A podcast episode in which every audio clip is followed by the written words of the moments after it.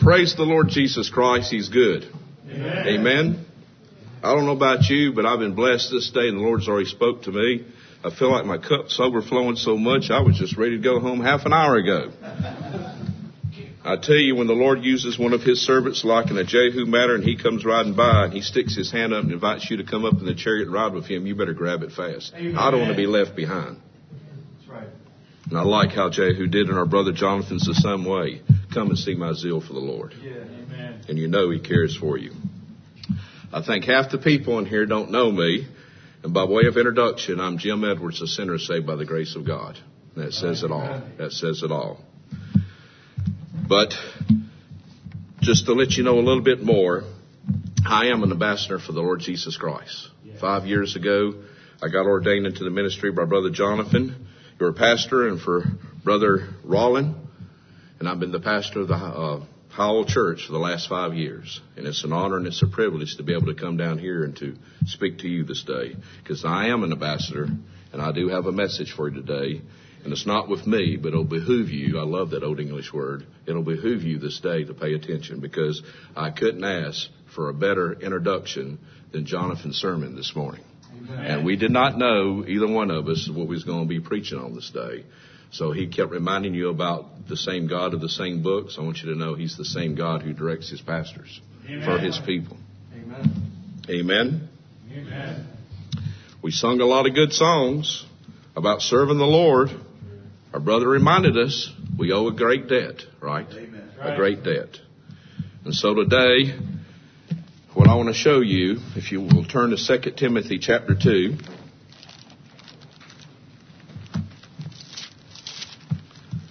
Second Timothy chapter 2, it'll be verse 22.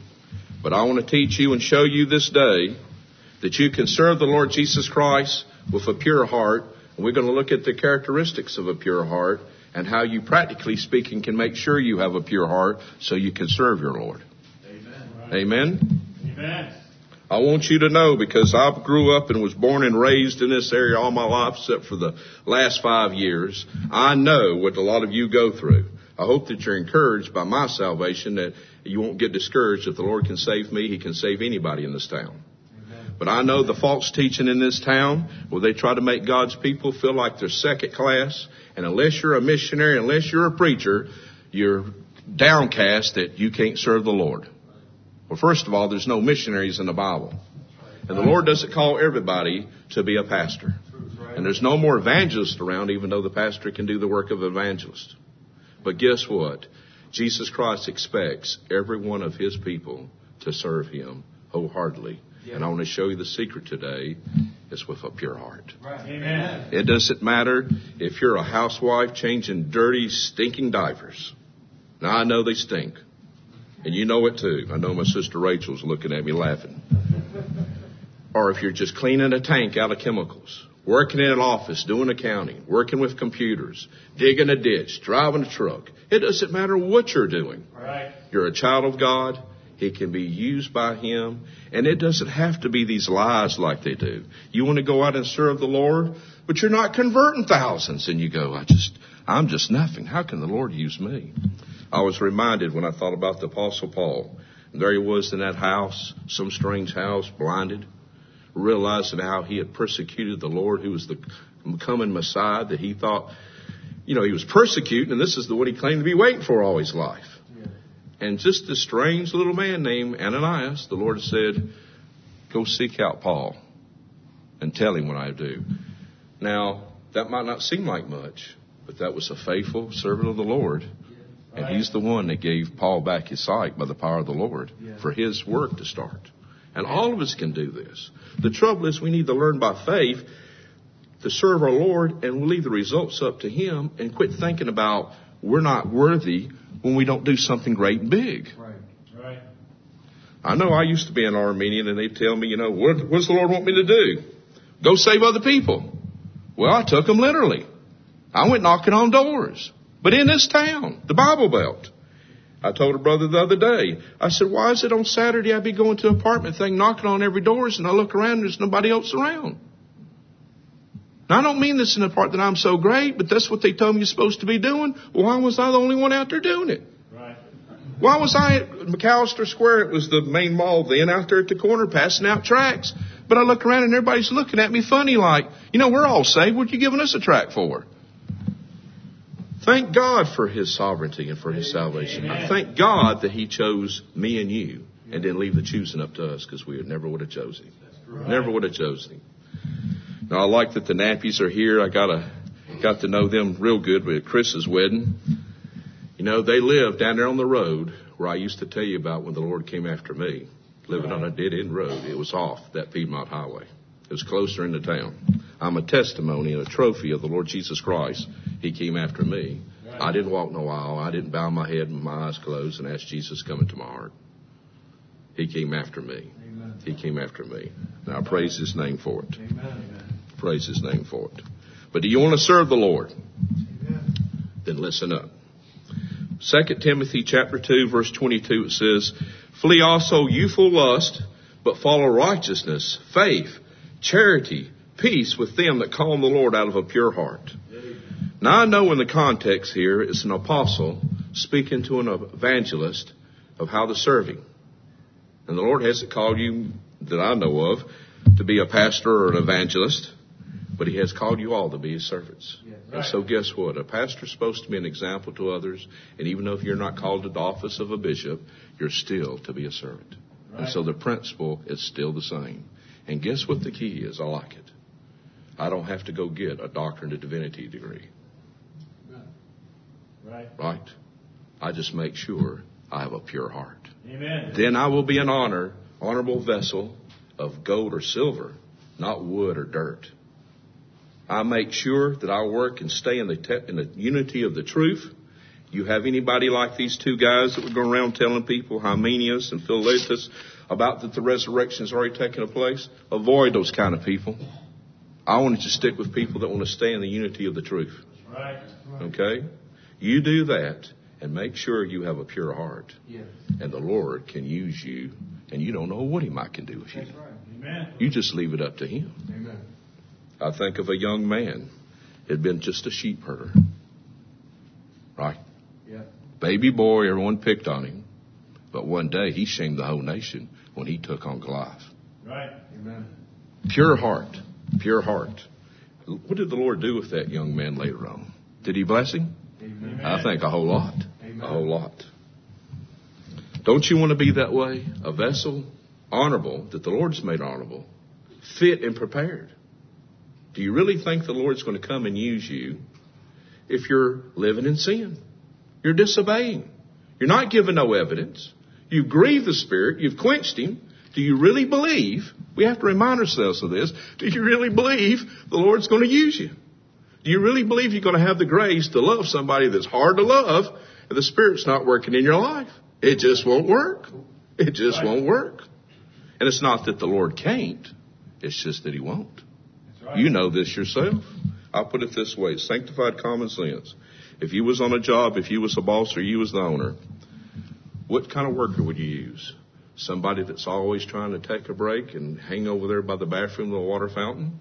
Or would it be somebody that's always ready to work? He's come dressed and prepared and he's just waiting for what you're going to tell him next. Which one would you use? You know which one you would. Right. But we want to zero in on a pure heart. And I mean practically speaking. I'm not talking about the eternal phase or the legal phase or the vital phase even. I appreciate those and it's great. But I tell you what we have to watch out for, people like us that believe in the sovereignty of God, is after you believe that God is so sovereign in everything, we forget about the practical phase. And we want to hide behind God's sovereignty. Right. Don't never do that. Don't never do it. Don't never do it. See right here before we come to this verse. In verse 20 he says, But in a great house there are not only vessels of gold and silver, but also of wood and earth, and some to honor and some to dishonor. If a man therefore purge himself from these, he shall be a vessel unto honor, sanctified, and meet for the master's use, and prepared unto every good work. Right. That's what I want to be, and I believe that's what you want to be. But you know what? This was based on a verse back before then, and it's verse 19. He says, Nevertheless, the foundation of God standeth sure. I like that. Standeth sure, he says, having this seal. It's like God put a sign up out here. Having this seal, he says, the Lord knoweth them that are his. Yes. Now that is comforting. We talked about today about the Lord saving us, and He had to do it. Yeah. But guess what? With that seal, the Lord knows who are His, comes a responsibility and a duty. And what is it? Right. And let everyone that nameth the name of Christ depart from iniquity. Amen. You don't have to pray about it or think about it. It is God's will. Amen. It is God's will. The reason why I say that is I've been around so many people always praying what God's will is for their life. Well, I tell you what God's will is for your life. For you to be a servant of Him, honorable, sanctified, holy, pure heart. Yes. That's not complicated. And don't worry about going over to China. How about your own life living for Him? Right. See, it doesn't itch the ears to talk about being a good husband, being a good father, being a good brother, being a good mother, being a good wife, being a good child, being a good worker, obeying the law. That doesn't tickle the ears at all. But that is the spiritual life. Look, look in the Bible every time. Paul will be bringing these great, majestic things about the, the Lord, what He's done for our life. And every time He starts going and applying, what does He start saying? Be a good father, be a good wife. Don't be like me in times past, where I thought, you know, you had to be some great evangelist and be able to convert everybody and go, and thousands on the left and thousands on the right would have to get converted to be being used for the Lord. Oh no, that's just too easy. That's too easy. The Lord is the one who really does the converting anyway. Right. I know Billy Graham Crusade came here to Greenville. I think I was about 12 years old, and I heard him there, and I saw all the people going. But I had a good pastor to tell me a long time ago. He's dead now. He said he was a worker there, and he said, you know what they told him? When they, he gives the altar call, you go walking down. Half the people that's walking down the aisles when you see them like that are people that's already claiming to be Christians. It's supposed to encourage others. That don't sound like conviction of the Holy Ghost to me. That just sounds like group pressure, right? Right. Group pressure. But I want to teach you today. I'll try not to take too long. This is a different time to me. I want you to know, though, I enjoy it. I thought I'd never see the day where I thought I'd like to see a worship service and participate in it, like in the days of Nehemiah. The only difference is they stood the whole time. Right. But I cannot believe that I've come to a worship service starting at nine o'clock and it's twelve fifty-three. But I love it. I love it. Amen. I'm going to have to watch out now because I'm going to get it back in my own church back there if I can. I love it. I think I could go the whole day. I'm so wound up. I just don't think, you know, I, I just, oh, I was told I had a steak waiting for me, but you know what? The Lord's already given me my steak. Yeah. Right. And I want more. I'm just going to be a glutton about it. I want more. But I want to teach you today just this particular thing is the characteristics of a pure heart. We just don't want to just look at it. You know, we all have a tendency to that, look at something and say, yeah, that's good. That's beautiful. No, I want to teach you practically speaking how to get a pure heart and make sure you got a pure heart and keep on having a pure heart. Amen. And I know it takes work. It takes the grace of God. Right. But we need to know how to do that. But first of all, to show you this, I know some of you know it, but I'm not going to assume that all of you know it. There's this constant dynamics in God's kingdom of living for Jesus Christ. Someone always say, now you sound like Pat Robertson. No, I'm going to tell you the truth. There's this dynamic and it's called, it's the process that Jesus uses with the Spirit to change our lives. And, uh, I don't, for lack of a better word, I call it putting on and putting off. Right. And if you could grasp this, you wouldn't believe how great it is in your life. If you're like me, I can get lost in the generalities or use excuses. I need to know the particulars. Okay? And I want to show it to you first before we get on to this other verse. And it's over here in Ephesians chapter 4.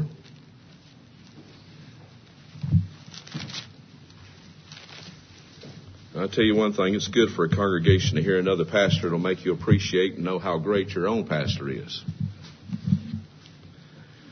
But I hope I've improved a little bit better for some of you who've heard me before. In Ephesians chapter 4, here is the principle. Paul says, starting with verse 22, moved by God the Holy Ghost, he says that you put off concerning the former conversation, that means your whole life, not just talking, the old man, which is corrupt according to deceitful lusts, and be renewed in the spirit of your mind, and that you put on the new man, which after God is created in righteousness and true holiness. And we've heard a lot about that the last hour or two, right? That's the general principle. You put off the old man, that means you don't obey him no more, you don't live by him no more, and you put on that new man, and you go by that, you be led by the Spirit, and if you want to live that way, the Spirit will show you how to do it and give you the power to do it. I want you to know I'm excited about being delivered from the penalty of sin, but you know what else is exciting? I'm no longer a slave to it. I have this battle, but I'm not a slave to it. Amen. What does Paul tell me in Romans 7, uh, 6?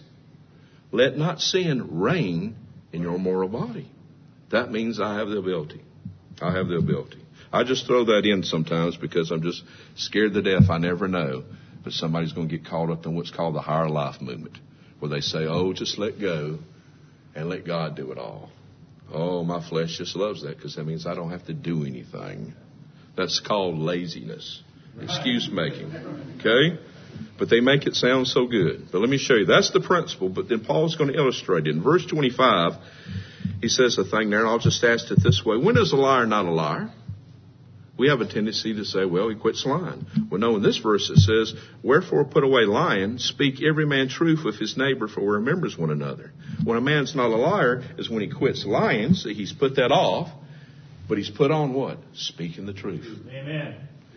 And then verse 28, when is a thief not a thief? We have a tendency to think, oh, when he quits stealing, but yet that desire in his heart might still be there. See, when is a man not a thief anymore? Is when he puts off stealing. Look at verse 28. Let him that steal no more, but rather let him labor, working with his hands the thing which is good that he may have to give to him that needeth. That's when a man's not a thief. He's put off stealing, but now he's not selfish no more. Now he works to meet his needs and to help a brother. Right. Complete opposite. But do you get the point? The Christian life is putting on and putting off. And you know what happens with so many people? We just only get halfway there. They go, what's wrong? I've put off stealing and adultery and cursing and all these other things. But it seems like I'm getting nowhere. You're only halfway there. This is the trouble. And that's why you have people saying, well, I don't want to go to some church. It's just all these things you can't do. There's some things we got to do, and that's called putting on. Amen. Putting on. Turn back to 2 Timothy.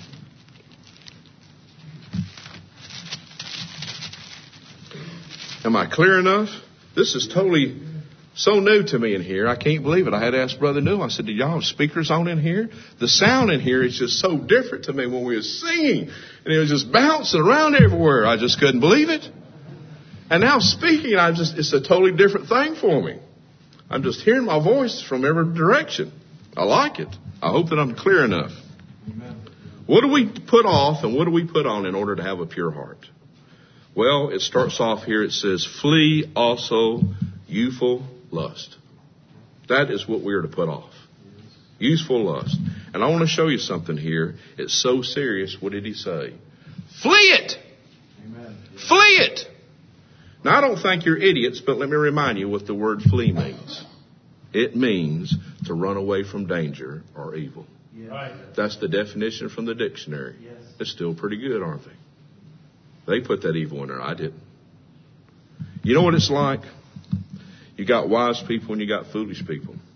Say you're down at the park and you got your family with you.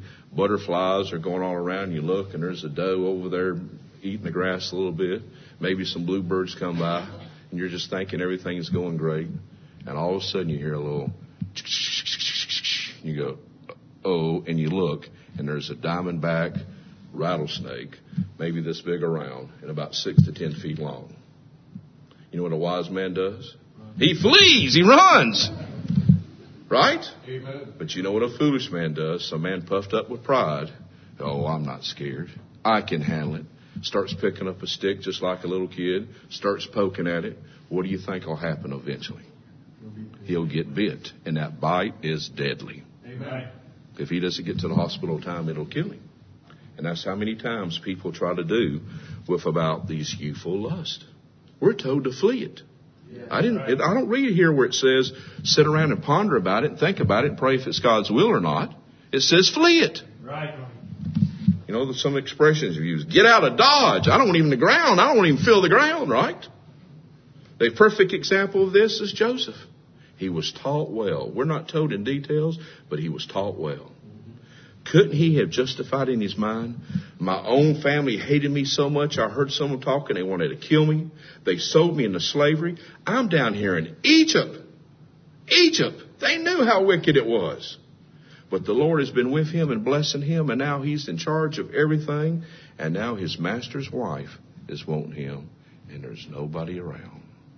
Couldn't he justify his, couldn't I enjoy the pleasures of sin just a little bit? Nobody would know. But that's foolish thinking, isn't it? Right. Because you know what Joseph knew? How can I take you? He knew how his master put him in charge of everything, and how could he do that before God? Right. He knew God still looked. He knew who had blessed him in the house. It was God. And what did he do? Let's have a prayer meet? No. He ran out the door. It cost him. Yes. But I think the Lord repaid. Amen. I think the Lord repaid. Turn to 1 Peter chapter 2. I try not to turn too much, but I want you to see the serious of this. 1 Peter chapter 2, verse 11. These youthful lusts, these sinful lusts, war against your soul. Remember, before they were ruling your life. It's a warfare. Remember the words Paul used? Let not sin reign in your life. Those youthful lusts want to rule again. They want to rule again. In 1 Peter chapter 2 verse 11 he says, Dearly beloved, I beseech you as strangers and pilgrims, abstain from fleshly lusts which war against the soul. The devil's whispering about, oh, you'll just enjoy it, nobody will know. But it's a warfare to tear you down. The devil does not want you to be a joyful, fruitful Christian. He doesn't want you to be used by the Lord. He wants you to be some Demas, taken off after the world. You ever thought about that? Hadn't you ever thought about, maybe I'm weird, but ha- wouldn't you have thought it'd been great to be traveling with the Apostle Paul? Oh, yeah. Establishing New Testament churches, and this is an apostle. You got any question, I could walk over to him and he can answer it. Direct inspiration. Right. You know, and what zeal, what zeal. They, those lust, no matter how good they appeal, they're warring against your soul. It's a warfare. Right. A warfare, right? But you know, I looked at this and I said, what are youthful lust? There's no place in the Bible where it just says youthful lust and just list them down. You know what? I bet I can tell you the first one that you thought of, but what I decided to follow and study this out was it seems like the seriousness of anything, he always says flee. So I followed that word flee. And what's the first thing I bet you thought of when it said flee youthful lust? Flee fornication, sexual sins. 1 Corinthians chapter 6.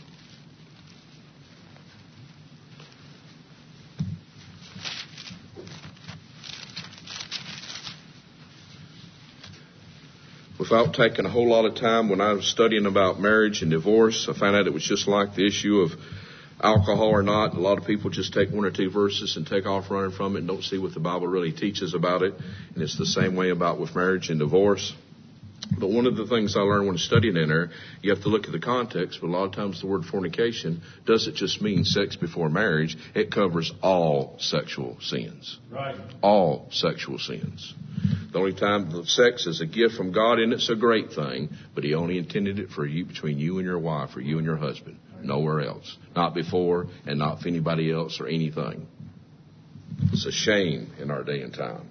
But 1 Corinthians 6:18 it says, "Flee fornication. Every sin that a man doeth is without the body, but he that committeth fornication sinneth against his own body." Mm-hmm. Okay? So we know all sexual sins is typical of youthful lust. Right? We know that. Turn to 1 Timothy chapter 6. Here it's kind of the same thing again. But in 1 Timothy chapter 6, verse 11, he says, But thou, O man of God, flee these things and follow after righteousness, godliness, faith, love, patience, and meekness. What things to flee? Well, I know you've been taught well. We look in the context. We look in the context, right? And you look up above there, and what is it? verse 9 and 10. But they that will be rich fall into temptation and a snare, and to many foolish and hurtful lusts, which drown men in destruction and perdition. For the love of money is the root of all evil, which while some coveted after, they have erred from the faith, and pierced themselves through with many sorrows. This overwhelming desire to be rich, not be content with what the Lord has given you, and covetousness. Amen. Covetousness. And isn't that a thing with young, youthful lust? I'm just amazed. You know, people, some of the people in the world, they look down on you if you're not the CEO of the company. By the time you're 28 or 29 years old, you're just a failure. And they're just trying to outdo one another. And everybody judges you by what? How much money you have. Right? Right. I want to be judged by the Lord Jesus Christ. Am I a faithful servant with a pure heart? Right. If he makes me rich, that's okay. There's not a sin about being rich. But this overwhelming desire to be rich is what is the sin. Amen. You know what the truth of the matter is? We don't like it, but you know it's humbling to us all. Most of us don't have enough, I don't know, character to us that we couldn't handle a whole lot of money, and that's why the Lord doesn't give it to us. There's only few Abrahams around, and that's why He knows what would happen.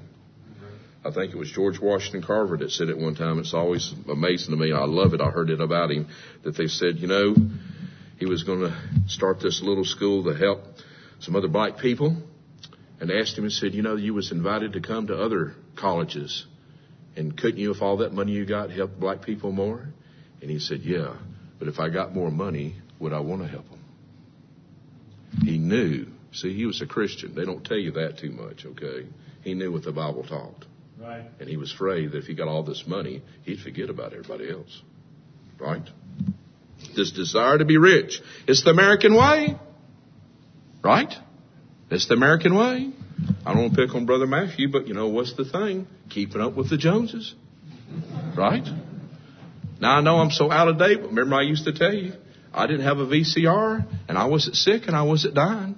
But that's so old, I wonder if some of you know what I'm talking about. Let me update it. I don't have a DVD player. My son knows it, so he got one. So, you know, I'd be up to date some. But, you know, they make you think you need all these things. Right. Covetousness. The whole thing behind that selling. You need this. Well, Paul just told me that if I had food and raiment, be content with that. Everything else is a blessing. It's a blessing. How many cars did Apostle Paul have? What about Jesus? Everything he had was borrowed. Never took a vacation. But the Lord blessed him. The Lord blessed him. So all sexual sins, this overwhelming desire to be rich and covetousness, and turn to 1 Corinthians chapter 10. You know, you read the Word of God and you think you've seen stuff there, and then the Lord shows you something more. In 1 Corinthians chapter 10, this is about God's people, how bad they can get and where to avoid it. But in 1 Corinthians chapter 10, I want to show you something. You know, I've always thought about these different things you're supposed to avoid here. He says these are examples to us that we shouldn't lust after evil things. And then he starts listing about idolatry, fornication, tempting Christ, and murmuring. But look at verse 14. He goes, Wherefore? Remember? What's the wherefore there? Wherefore, my dearly beloved, flee from idolatry. He just summed it all up into idolatry. Look at that idolatry that they did. And we have it all around us false worship. And yet they claim they're worshiping God. The fornication. It's like it doesn't matter no more to anybody. It's just everything. And it's going to get worse and worse. We've got back to the time that we're just like the first century AD when Paul and all them had to go. I noticed I was looking, and you know, one of the things I noticed that those Jewish elders and apostles was concerned about is they always stuck it in there because it was that bad in their day. Avoid fornication. And you look at the churches in Revelation, and guess what? A constant problem: committing fornication. And we're back in those kind of days again. But it's just not that. What about tempting Christ? People quitting a job and say, "Oh, the Lord's going to take care of me." No, Brother Nappy, don't think I'm picking on him because it didn't go that way from what I heard. But tempting Christ. Oh, I'll just walk right out in front of a truck. The Lord will take care of me. That's tempting the Lord. Right. Being presumptuous on Him. When the Lord gives a promise, claim it. But where did the Lord promise you that you could walk out in front of a truck and it wouldn't hit you? Right? We laugh and it's silly, but it's how foolish we get sometimes. And then what about murmuring? Right. Always complaining. Always complaining. Amen. How can I put it? I'll try to put my own self in this. If you know Southerners going up north, they don't know how to eat. They don't know how to make tea. Northerners come down south. They don't know how to eat down here. People from the east go to the west. Just no matter what, people always complaining. To hell with culture. We're in the kingdom of God, and it doesn't matter where we're at. We're in the kingdom of God. Right. The Lord lets us enjoy our liberty, but that liberty shouldn't be a thing to come up and cause stumbling blocks. But think how quick we are. I know I was talking with my father, and he was talking about the price of gas. It's two fifty nine a gallon. Praise the Lord! Where I was at, it's two ninety nine a gallon.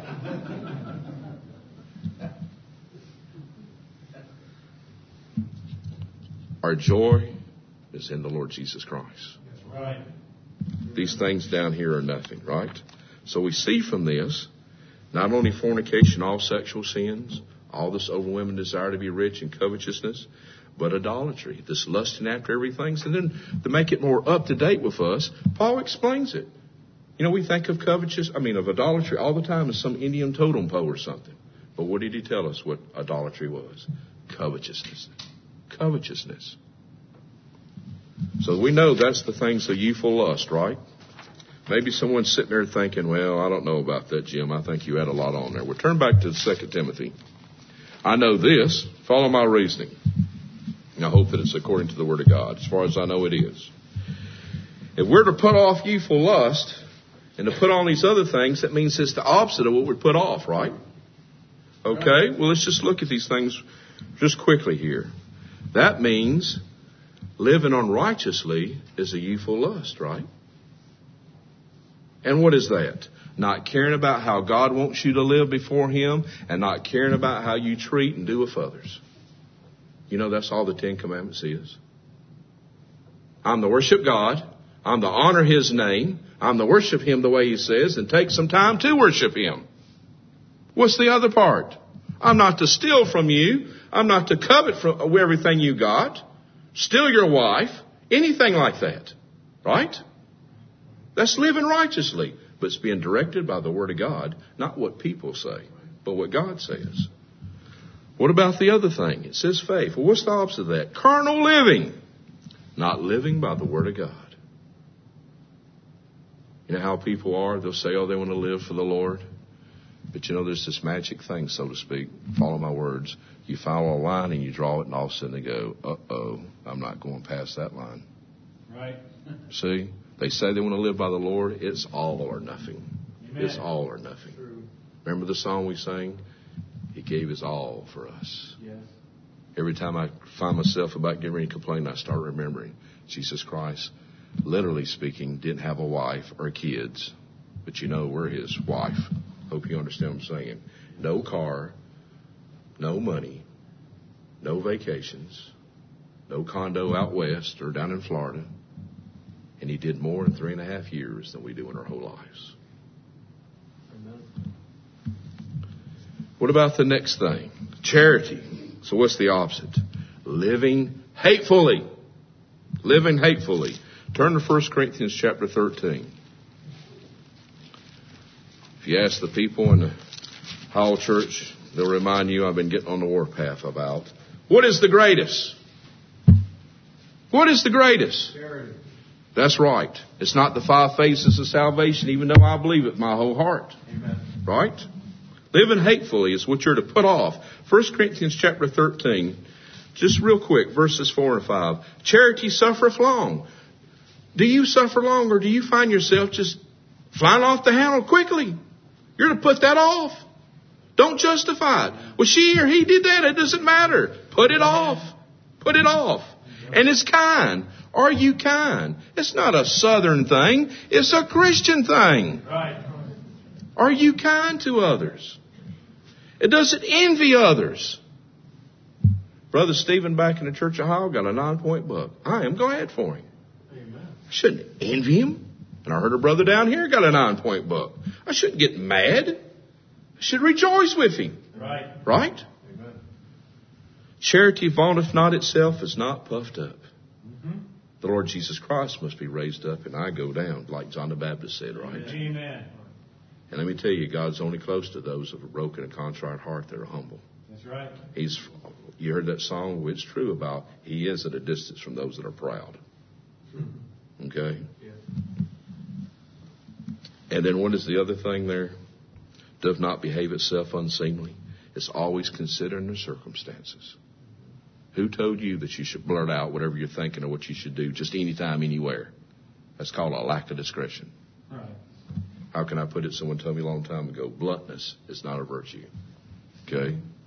Charity is. And charity does it behave itself unseemly. Seeketh not her own, is not easily provoked, Think thinketh no evil. Think Thinketh no evil. And yet you know how we are in the flesh. Something happens and we think the worst right off. We're to put that kind of stuff away. Amen.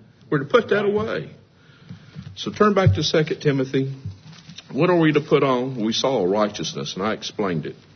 Right? But I want to show you how important that righteousness is. You don't have to turn there. I know I've got you turned in a lot of places, but in Matthew chapter 5, verse 6, Jesus said, Blessed are they which do hunger and thirst after righteousness, for they shall be filled. I take that as a promise. Jesus Christ's righteousness is mine legally, but I'm taking this practically. If I'm hungry and thirsting that I'm going to live righteously, I got a promise. I really want it. I'm really desiring it. He's going to give it to me. Amen. I like that. Do you? Yes. Amen. But you want to know how much more important it is? In Matthew chapter 6, verse 33, from what I've been hearing, I bet I could call on any of the young people in here and they'd tell me what this verse is. What is it? But seek ye first the kingdom of God and his righteousness, and all these things shall be added unto you. Amen. That is the highest priority. Amen. It's not just some option that you might like to do. Right? That's why it's so important. You know, in 2 Corinthians chapter 5, verse 7, we're told that we walk by faith, not by sight. Yeah. But the temptation is to always walk by sight. We want to smell it and feel it, right? But Hebrews 11:6 says what? I know it's one of your favorite verses, brother. And he that cometh to God must what? Believe that he is. And then I love the last thing because guess what modern translations like to leave out? He's rewarder of those that diligently seek him. Right. Not half-heartedly, not when they feel like it, but diligently seeking. Diligently seeking. Faith is important. Turn back to 1 Corinthians 13. You go, oh, Jim, well, I've only got you this short time. I got to do what I can. 1 Corinthians chapter 13. These verses mean more to me now than they ever have, and I hope the Lord will keep it fresh in my mind like this forever. Charity. is the greatest. Why do Arminians seem to have the corner on love? When they have so much error. I don't know about you, but I've just resolved since I'm supposed to do this, then I'm not giving the corner on it no more. Right. And if love is the greatest, and it's the best, well guess what? We should know it inside out. Right? 1 Corinthians chapter 13 verse 1. Though I speak with the tongues of men and of angels and have not charity, I am become as a sounding brass, as a tinkling cymbal.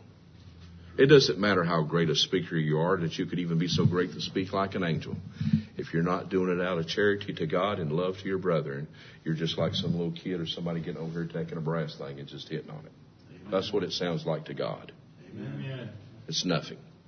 And yet, all over the place, everybody goes looking for a pastor who they look for. Somebody that can speak like an angel. Smooth words. Build up your self esteem. My daughter was asking me the other day, she, she didn't know about him much, and she said, You ever heard of Charles, uh, what is it, Schumer out there in California? Robert Schuller, Robert Schuller. And I go, Yeah, I know about his great cathedral. I said, Do you know what he calls? He says that you shouldn't tell people they're sinners. Just tell them they have bad, bad, self esteem. How dare somebody tell somebody they're a sinner? I said, You know what the Word of God teaches? The trouble is we love ourselves too much. We don't need no building up of our esteem. Right. That's why Jesus said, you love your neighbor as yourself. There'll be no problem if you do that right. But you get that first verse, but I like the second verse. It says this, and though I have the gift of prophecy, boy, wouldn't that sound exciting? The gift of prophecy and understand all mysteries and all knowledge. You come ask me any question about the book of Revelation, anything about in there, and I could answer it. Don't that sound like that would be great? I'm an old man. I have to use my concordance in my Bible and go and look back again. But wouldn't that be great? All knowledge. I know the five faces of salvation inside and out. And please don't get me wrong. We need to grow in the grace and knowledge of the Lord Jesus Christ. Right. And he says, and though I have all faith so that I can remove mountains. Now how about faith like that? Everybody else falling away and you say, move mountains and they move. That sounds like really great. But God says, and have not charity, I am nothing. Amen. I agree with Brother Jonathan. I'd rather have people of God be on the first grade level of understanding, but have a whole lot of love. Amen. Because you know what the temptation is? We want to get a whole lot of understanding and very little love. We're to speak the love, the truth in love to one another. When we're going to help a brother, we're not going because we're so much better than him, but out of love to him and to the Lord, we want to get him converted. But that charity is the motive in there. It's charity. Not, well, it's just my responsibility. I guess I got to go do this. It's pitiful. Pitiful. And then verse 3, I can hear someone saying now, well, I do all these different things. Well, God knows that too. And though I bestow all my goods to feed the poor, that sounds good. And though I give my body to be burned, but you don't have charity. Even those actions that seem outwardly great, God sees our hearts. And there's no charity there. It is nothing. Amen. It is nothing. Now that is condemning. That is convicting. Right?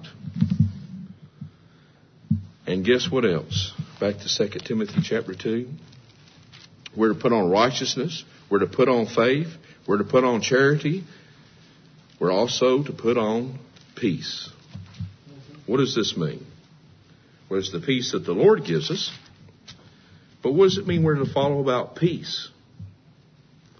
Blessed are the peacemakers, for they shall be called what? The children of God. There's one of those signs or the evidences Amen. that you're a child of God. Are you known as being a peacemaker? I know sometimes we have to take a stand, but generally speaking, are you known as a peacemaker or someone like a mad dog, like a pit bulldog or something, just ready to go for the neck and get that blood?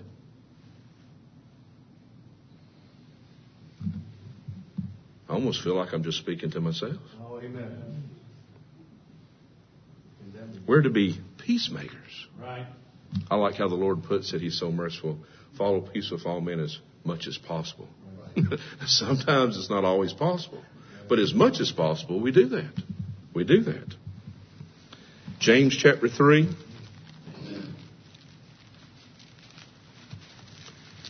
I know we always have an excuse for it. You know, there's a lot of people that want you to be doing it. We was at a church, you know, Saturday about that. A man, they say, well, you're not really following the Lord. You should be out there fighting about abortion and against homosexuality and doing all this stuff. You know, that's the easy stuff. But they try to make us think, you know, if you're not doing all those things, you know, well, that's kind of fleshly thinking. I want to go by the Word of God. And I look at the Apostle Paul and the others, and I don't see them doing that. And they had abortion and they had homosexuality in their day. Right. And Nero was the emperor, and everybody knew what he was like, but Paul said the powers that be are ordained of God. And we better obey. He doesn't bear the sword in vain. James chapter 3 says this. Start with verse 14. But if you have bitter envying and strife in your hearts, glory not and lie not against the truth. What is he talking about? You're justifying yourself that you're all bitter and all upset and all with somebody else and you're justified in it. He says, you better quit that glorying. You better quit that glory. Don't lie against the truth. This wisdom descendeth not from above, even though you're telling everybody or telling yourself that it is, but it's earthly, sensual, devilish. We see it in our kids and we forget so easily. Well, he hit me first. He called me a name. And we know how childish that is. That's not the way you're to live. But then we get to be full grown adults. Well, he didn't speak to me this morning. He didn't shake my hand. He hadn't sent me an email in a while. He hadn't called me. Well, guess what? This is a church, the body of Christ. Right. What are you doing for your brethren? Don't gripe to me and complain to me. What are they doing to you? And I know I've been there. I've confessed it to the Lord. The Lord puts you in a body to serve others. Amen. But see, it's earthly, sensual, devilish. For where envy and strife is, there is confusion and every evil work. Every evil work. But thank the Lord for verse 17. But the wisdom that is from above is for us pure, then peaceful, gentle, easy to be entreated, full of mercy and good works, without partiality, without hypocrisy, and the fruit of righteousness is sown in peace of them that make peace. Amen. See, that is how we're to, and we're to put that on. Yes. And I like this. I'm to put off these youthful lust, but what you've got to put on in its place is righteousness every day.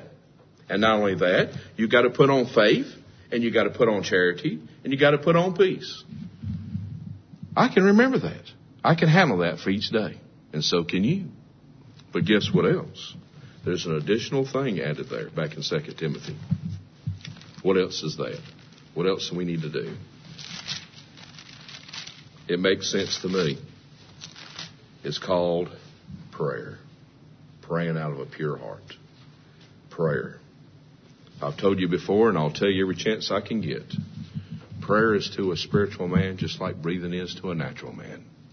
And I've learned by experience, and I know Brother Jonathan can back me up by this. Somebody starts falling away, starts slipping. If they'll be honest with you, you ask them, How much have you been praying? You've been praying every day? Have you prayed about this? And you'll start finding that's one of the first things that starts slipping away. The deceitfulness of sin is hard in their heart, and they start going, Well, I'll pray about it. And don't even have a, a desire to pray. We sang a song, What is prayer? Oh, what a privilege it is Right. to go into the presence of the living God, our Heavenly Father. Jesus Christ opened up this new and living way for us. Yes. It's a privilege. Anywhere, anytime. Even like Nehemiah, you're serving the king, your eyes are wide open, and you're praying to the Lord. Amen. We've got to do that.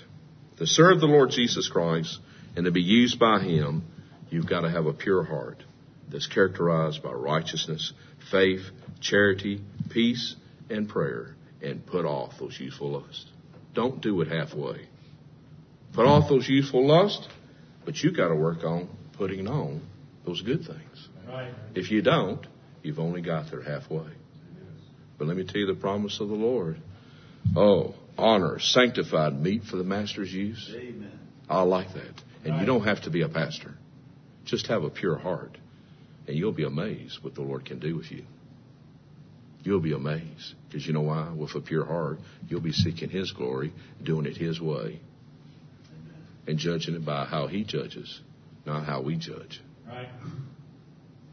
Amen? Amen. I can remember living in this town and meeting a guy and he'd be saying, Oh, we had 50 baptisms this Sunday. How many did your church have? I go, We ain't even got 50 members. You know.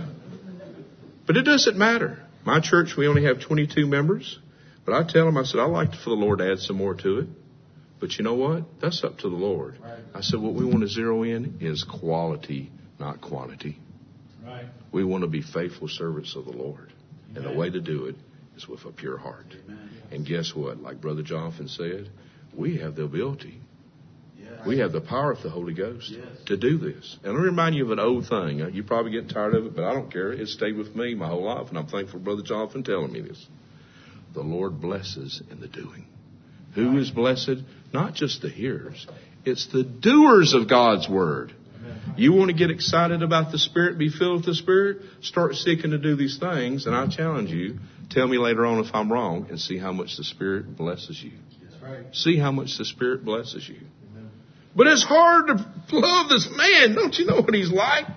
Well, guess what? By the Spirit of God, you can do it. Yes. Amen. I just remind myself, what about the Lord loving me? Right. What about the Lord loving me? Thank God he didn't bring a just excuse for quit loving me. Right? Right. And yet we can't bear up with somebody else for two seconds. I hope. I know. I told Brother Jonathan. I said, I know if you know a couple get married, you want to protect them from every kind of error and things that you think of.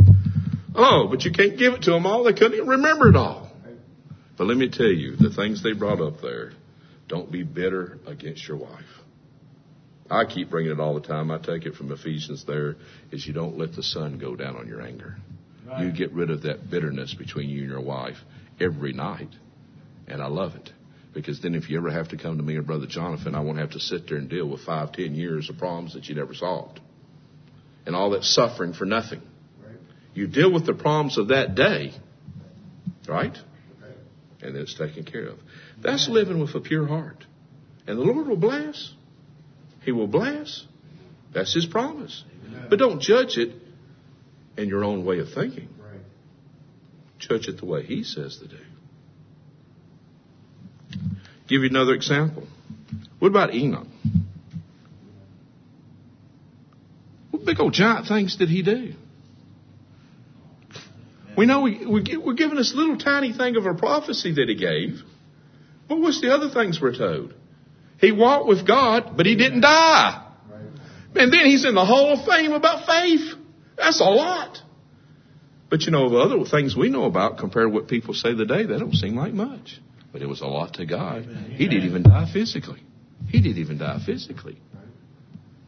The Lord can use us. But guess what? You do have a choice this day. You've been taught. Mm-hmm. Will you prepare your heart to be a pure heart? Put off youthful lust, but put on these things the Lord says to put on. And then serve Him with a pure heart. And He'll bless in the doing. I guarantee it. Amen? Amen. Well, I hope that I hadn't taken too much of your time. I appreciate it because it's a privilege and an honor to get up here with all my brethren. For you in the D.C. area and anybody else, I want you to know when I come here, I'll remember it was Brother Newell's family and my family and Debbie Eastland there. She was Debbie Kruger then. We were meeting in the living room. But now look at what the Lord has done. Amen. Look at what the Lord has done. We got excited when we first had to go to a hotel. They got their own building now. Look at all these numbers. See, it doesn't matter with the Lord with numbers. What matters is having a pure heart. Yes. Amen. Having a pure heart. Amen. Amen. Let's close with a word of prayer. O Lord God, our Heavenly Father, we have heard thy word this day, but O Lord, we cannot do it without thine assistance. Fill us all with thy Holy Ghost. Grant us the grace, O Lord. Break our stubborn wills and move us, O Lord, to obey thy word. We want to be honorable vessels for thee. We want to serve thee wholeheartedly into all good works. Whatever you have for us, we want to do it with a pure heart. Help us to do it, O Lord. Bless our memories. Help us not to forget this. Keep the devil from stealing away from us. And help us to serve thee each day wholeheartedly. It's the least that we can do. We thank thee again for being reminded this day of what the Lord Jesus Christ did for us, what you did for us before the foundation of the world. And we thank thee for thy spirit that gave us thy word and dwells within us and reveals these things unto us. O Lord, bless us. Remember that we are thy children, whom thou hast redeemed with the precious blood of the Lord Jesus Christ. And it's in his name we ask this. Amen.